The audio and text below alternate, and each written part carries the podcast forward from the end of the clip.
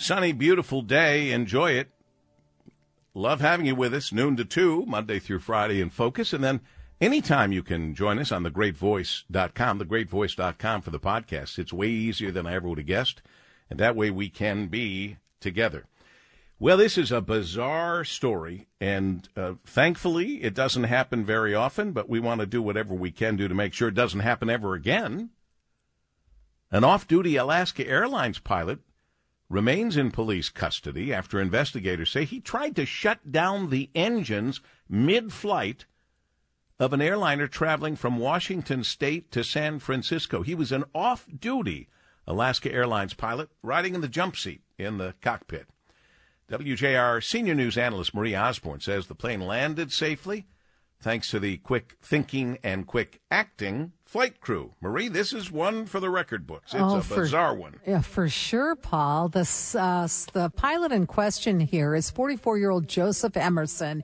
He was riding, as you said, in the jump seat of the flight on Sunday when he suddenly tried to cut off the fuel to the engines. Alaska Airlines officials say that the aircraft's pilot and first officer were able to subdue Emerson, get him out of the cockpit while they asked for emergency landing clearance in Portland.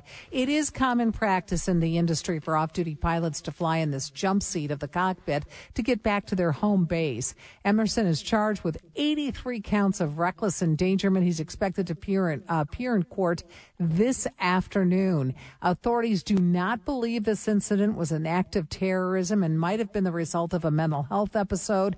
Emerson was heard in the moments prior to the incident saying something similar to, I'm not right. And that's based on preliminary information obtained by investigators. Several passengers reported that they were unaware anything was even going wrong until a flight attendant over the loudspeaker on the plane said that it needed to land immediately and that they were not in danger. Another passenger said the pilot later announced that there was a disturbance in the cockpit. Emerson has worked in aviation for two decades, according to Alaska Airlines. Pilots are required to undergo a medical examination where examiners are trained to determine a pilot's mental health fitness to fly every six months to five years, and it depends on their age and what type of aircraft they're cleared to fly. NBC News reports that Emerson got his last medical examination within the last couple of months. And Paul, Emerson today might be facing more federal charges. We'll have to wait and see. Can you imagine? I, when I was following the story, that I was pleased that they were charging him with 83 counts yeah, exactly. of attempted murder. As well, they should. Yes. But the bigger story is this he just had his exam, which is a physical exam there is no official, at least as far as I just diving into this, you've gone into it deeper, but there is no uh, serious mental health exam. You just said that the person doing the physical exam is mm-hmm. supposed to try to figure out if they're mentally capable of flying an airplane, which we've just learned doesn't work.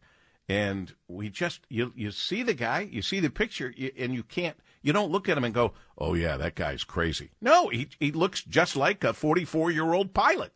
And uh, I don't know what I don't know what to think about this or what they can do to make sure that every time we get on an airplane, we don't have to sit around going, "Gee, I hope this guy is uh, or this gal is uh, mentally stable." And you would hope that everybody in the uh, flight deck is mentally stable, right? Right. And, and as as I said here, and everything I've been able to read on this, when they do these physical examinations, part of it is that they do look at someone's mental health, but it's not like an in-depth examination. It's not an in-depth thing. It's just they kind of make a an assessment, you know, a superficial assessment on someone's uh, mental health status. This uh, there's so much available out there that I'm not uh, terribly familiar with, and one of these things apparently there's audio captured by something called liveatc.net, and on that you can hear one of the pilots saying, "quote We've got the guy that tried to shut the engines down out of the cockpit, mm-hmm. and he."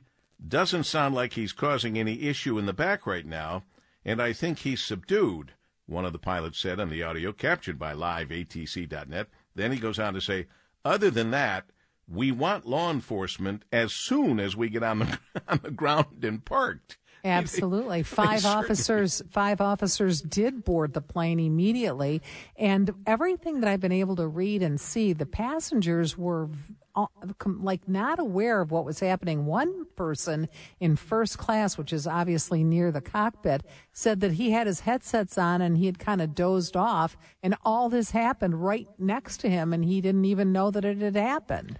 You got to salute the crew. Yeah. Because trust me, they, they're in kind of a groove when they're flying the plane, and this is the last thing they would have ever expected. Yet they had to process quickly that this pilot was trying to bring the plane down. They to, you know, that's just not something they were thinking of. And they had to process quickly, correct any actions that he might have caused or prevent any actions, and then get him out of the cockpit. Uh, pretty, uh, extremely well handled by the crew.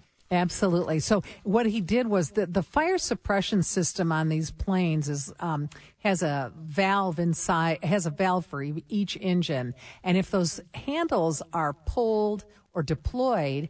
Uh, the valve on the wing closes the to shut the off the fuel in the yeah. engine. So that's right. what he was trying to do. M- more complicated explanation, but that's what he actually tried to do, and they stopped him.